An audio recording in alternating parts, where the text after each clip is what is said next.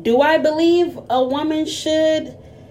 lay down the red carpet for her man and give him the world and you know cook clean everything?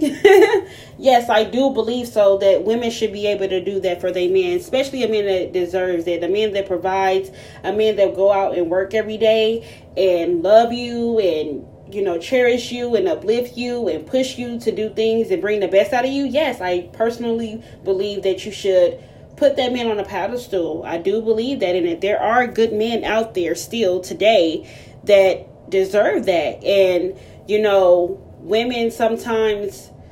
fail to realize that and can't see that because you know it, it it is men out there that are very dogs, you know, very much so of dogs, and they cannot show a woman that and you know some men build women up and then tear them down you know because if they got them you know and i hear that a lot but